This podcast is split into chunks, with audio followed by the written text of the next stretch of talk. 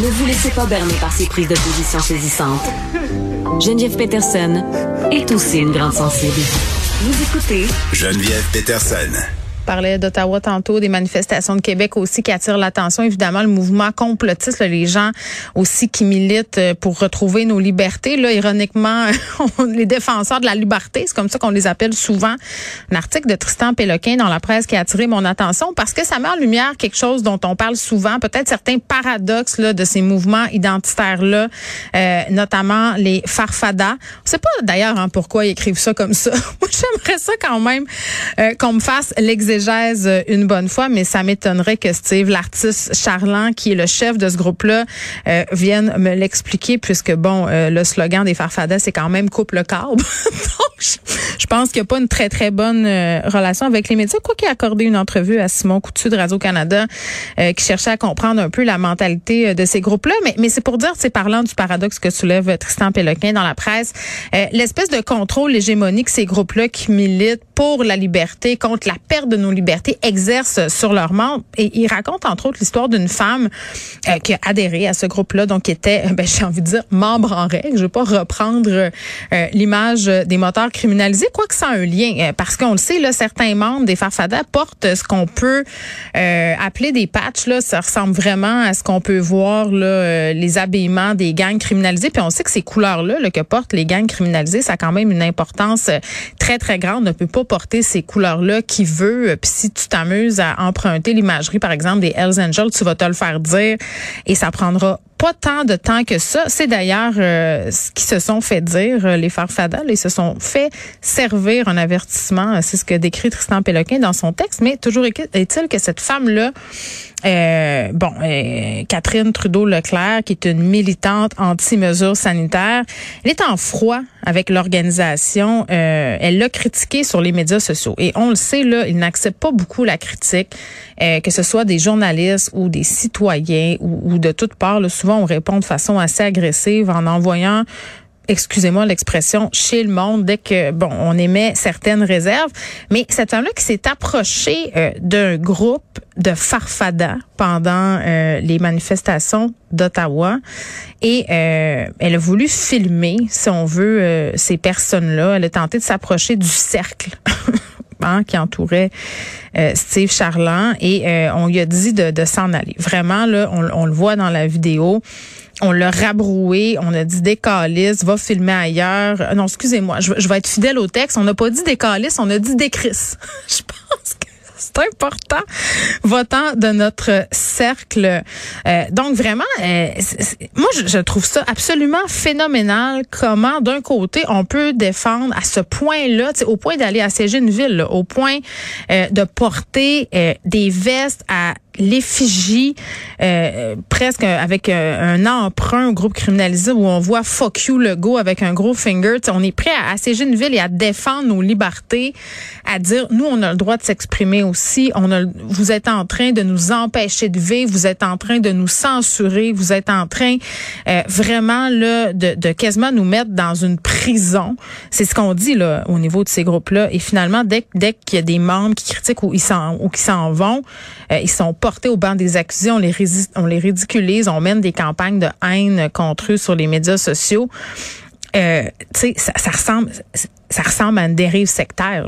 Rappelez-vous certains témoignages qu'on a, les gens qui quittent des mouvements, qui quittent des sectes. Ben, qu'est-ce qui arrive? Euh, Hein, dans ces moments-là, ben souvent les adeptes, ceux qui participent encore à ce système-là, renient complètement les autres, les ridiculisent, euh, leur disent ben t'as perdu le Nord, on veut plus te parler. Donc donc c'est assez intéressant ce dossier-là de, Tristan Péloquin, puis ça montre à quel point justement euh, on est prêt à justement euh, emprunter un imaginaire très très violent, à mettre des gens euh, vraiment au rencard, alors qu'on a donné du temps puis parfois même de l'argent à ces organismes-là. Là, on sait que Steve L'artiste Charland a organisé une campagne de fonds pour défendre son ami Mario Roy en cours euh, parce que, bon, lui se barre contre le barreau du Québec. Mais tout ça est un sac de nœuds. On n'est pas à un paradoxe près. Disons ça comme ça. Geneviève Peterson.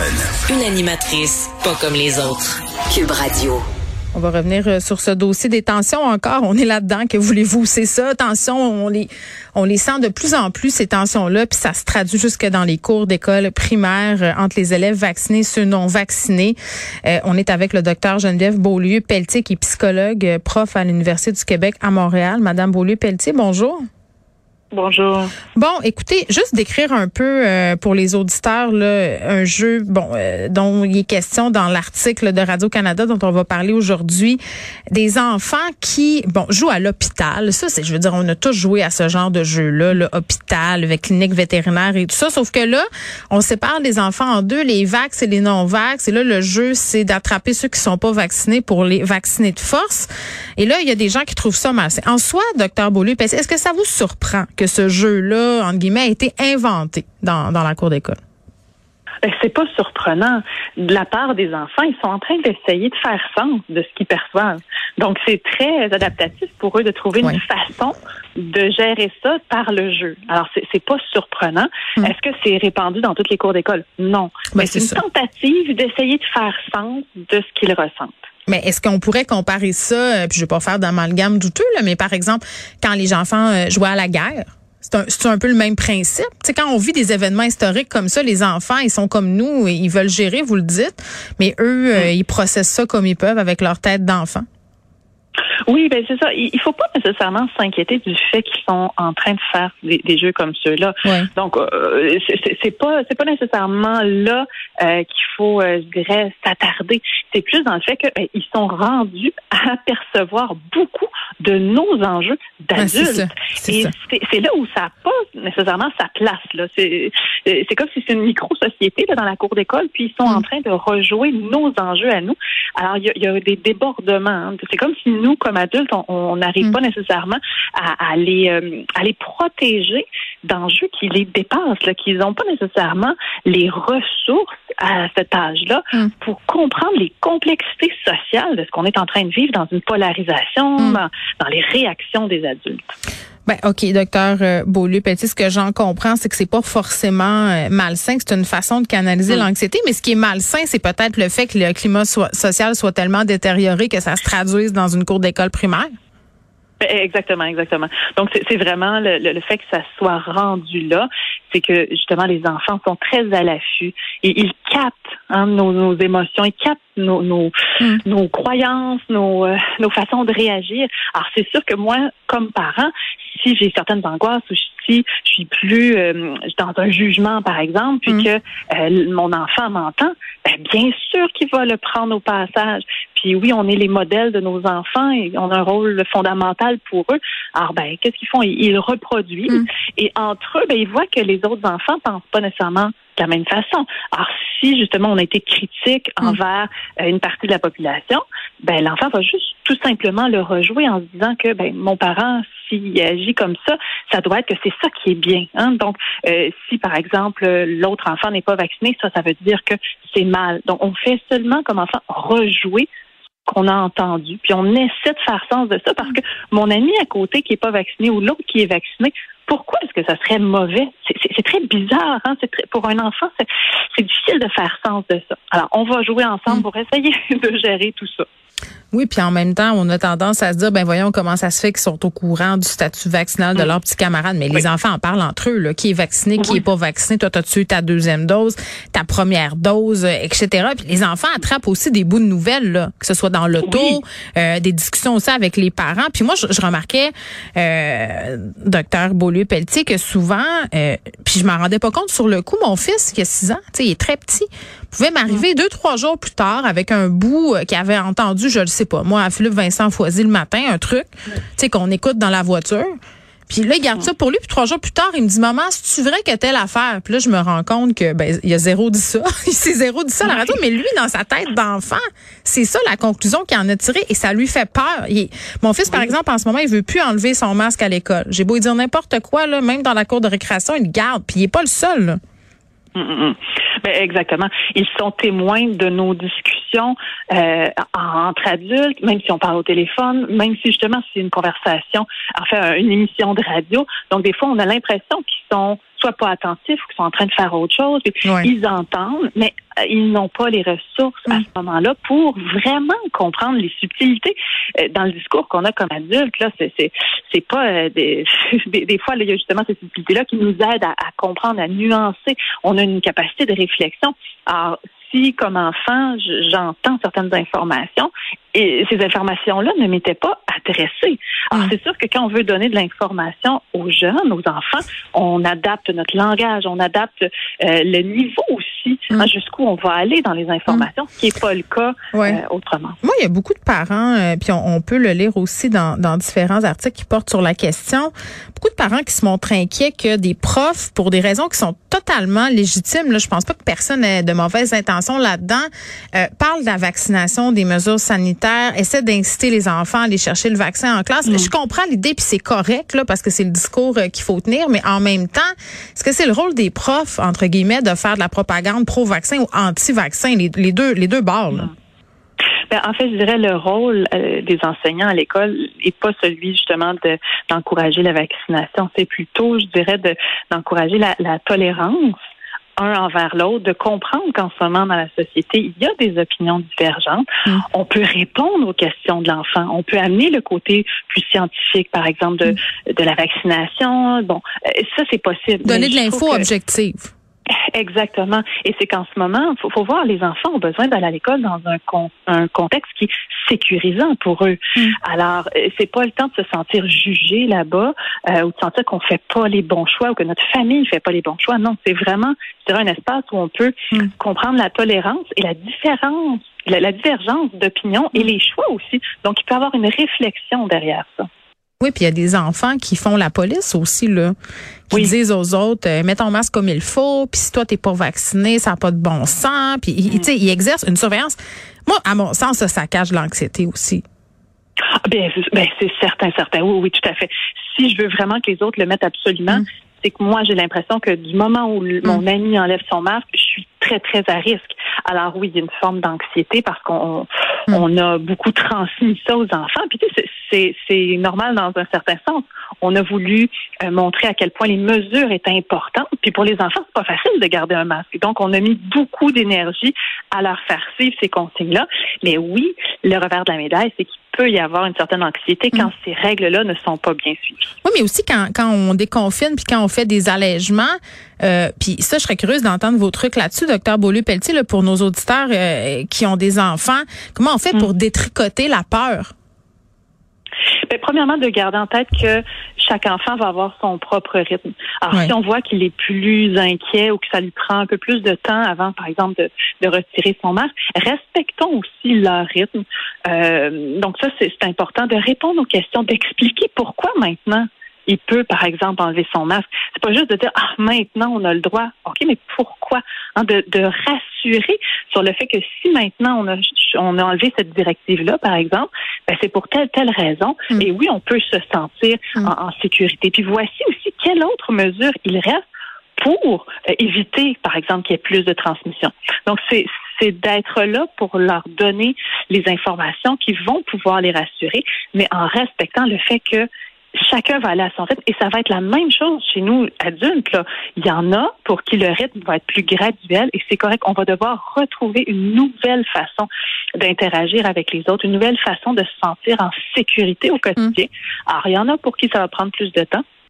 Et on, je dirais, on a tout avantage à respecter ça. Même pour, les adultes, j'ai envie de dire, il y a des gens qui sont pas prêts à aller au restaurant maintenant. tu sais, quand ben on parle de vivre avec le virus, de gérer son propre risque, je pense que ça, ça devra faire partie de l'équation aussi. Fait que ça, c'est fort intéressant, docteur Beaulieu-Pelletier. Euh, ce qu'on voit là euh, se jouer dans les cours d'école primaire, c'est une chose. Euh, mais Bon, au secondaire, là, mettons, parce que moi, c'est des trucs qui sont parvenus jusqu'à mes oreilles. On dirait que ça prend une tangente un petit peu plus euh, méchante, disons-le comme ça. Là, il y, a de l'intimidation, il y, a, même du chantage qui se fait. Il y, a vraiment des, témoignages qui sont parvenus jusqu'à moi qui sont très très préoccupants là, des, élèves qui sont mis de côté, qui ont plus d'amis, euh, d'un bord comme de l'autre. Là.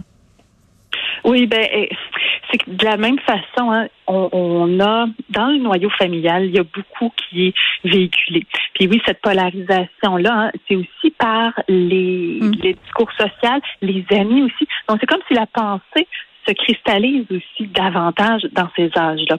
Ça vient même identitaire jusqu'à un certain point. Ben oui. Hein, donc, donc, on veut l'afficher encore plus. On est plus réactif. Alors oui, il y a ces risques de dérive-là, ces risques de dérape-là. Ils sont encore plus au courant aussi de, des nouvelles, de ce qui se passe dans la société. Ils sont très, très témoins. Ils ont des opinions. Ils ont des opinions aussi, les ados. C'est sûr, là, c'est l'âge où on forge notre personnalité. Ben, tout à fait, tout à fait. Et c'est très simple de le faire. Euh, mais c'est aussi qu'ils voient que les adultes, c'est comme ça qu'ils gèrent ça en, en, étant polarisés, c'est vrai. Alors, on s'est mis nous-mêmes dans cette situation-là. C'est ça qui est fou. Exactement. Est-ce que c'est vraiment le modèle qu'on a envie de leur offrir? Pour l'instant, malheureusement, c'est une portion. Ça ne veut pas dire que c'est comme ça tout le temps et partout, mais il y a une part dont les jeunes sont témoins et c'est ça qu'on est en train de leur apprendre. Puis j'ai envie de dire, c'est tellement triste que ça soit ça qu'on soit en train de leur apprendre. Mais mais il faut il faut être comment je pourrais dire, on, dit tout le temps d'être empathique. Je pense qu'il faut l'être aussi mm. envers soi, là, docteur Geneviève euh, Beaulieu-Petit, en ce sens où nous aussi, on était dans une pandémie. On moi, j'ai jamais vécu ça, une pandémie, là. Je, je, mes premières fois, là. OK? Fait qu'on a tout fait ce qu'on a pu. Non, mais pas vrai. On a tout fait ce qu'on a pu. On, on peut pas donner ce qu'on n'a pas eu. Puis on, on, on, a dit ce qu'on pensait au moment où on le pensait, puis on le disait avec les informations qu'on avait. Fait que, là, on faut s'arranger avec tout ça, tout le monde, là. C'est ça, la réalité. Ben oui, il faut s'arranger avec ça tout le monde. Puis en, ayant cette idée-là de oui, une empathie envers soi-même, une empathie envers les autres, de comprendre que chacun on fait vraiment ce qu'on peut, nous et l'autre aussi. Donc est-ce qu'on peut tranquillement tendre plus justement vers ben, le fait que socialement, on essaye de s'en sortir, chacun, dans chaque famille, oui, on a des opinions différentes, oui, on a des façons de réagir différentes, mais on est tous en train d'essayer de gérer ça. Alors, plus on va être capable d'avoir ce regard-là, c'est comme si ça ranime un peu l'aspect collectif, le fait qu'on a besoin de, de, de s'en sortir ensemble, tout le monde. Et il y a quand même espoir. Là. C'est pas parfait. Oui, mais je vais dire, oui, mais je vais dire comme quelqu'un m'a déjà dit, euh, docteur Beaulieu-Petit, rien qui est plus fédérateur que d'avoir un ennemi commun. Et ça, dans les deux sens, on mm-hmm. peut s'en trouver un. Puis ça, ça, ça crée un sentiment d'appartenance et, c'est ça, c'est très fort. Oui, oui, exactement. Donc, le sentiment d'appartenance, puis on peut aller très loin aussi euh, dans ce temps-là. Je dirais que c'est vraiment de, de, se ramener au fait que c'est une lutte individuelle, une lutte sociale, et, plus on va être capable d'avoir un, regard différent, pas d'être d'accord avec les autres, mais seulement de comprendre qu'il y a des raisons mm. pour lesquelles l'autre pense ou croit ou fait tel comportement. Non, non, c'est fondamental. Et est-ce qu'on peut l'enseigner aussi à nos enfants? Parce qu'on va pas tous s'encabaner, là. À la fin de la journée, on est tous obligés de cohabiter ensemble dans, une ville, dans une province, dans un pays. Docteur Geneviève Beaulieu-Pelletier, merci beaucoup, qui est psy, prof associé à l'Université du Québec à Montréal. On se parlait de ces jeux d'enfants qui souvent, dès qu'on parle de jeux d'enfants dans une école primaire, souvent j'ai l'impression qu'on s'énerve beaucoup le poil des jambes, nous les parents, euh, surtout euh, certaines directions d'école, on dirait qu'on est tout de suite très très vite sur le piton. Oh mon Dieu, c'est toxique. Oh mon Dieu, c'est malsain. Au lieu d'essayer de comprendre le phénomène puis d'essayer de se dire, hey, si les enfants jouent à ça en ce moment, si on était des enfants là, nous, là, c'est clair, on fait juste parler de ça à nos soupers d'amis, avouez là, je veux dire, on soupe, on parle de la pandémie, on parle de nos amis, sont-tu vax, sont-tu anti-vax, t'irais-tu au restaurant, toi, tu irais-tu au spa? Donc les enfants, ils font juste la même chose nous, mais ils font à leur hauteur d'enfant.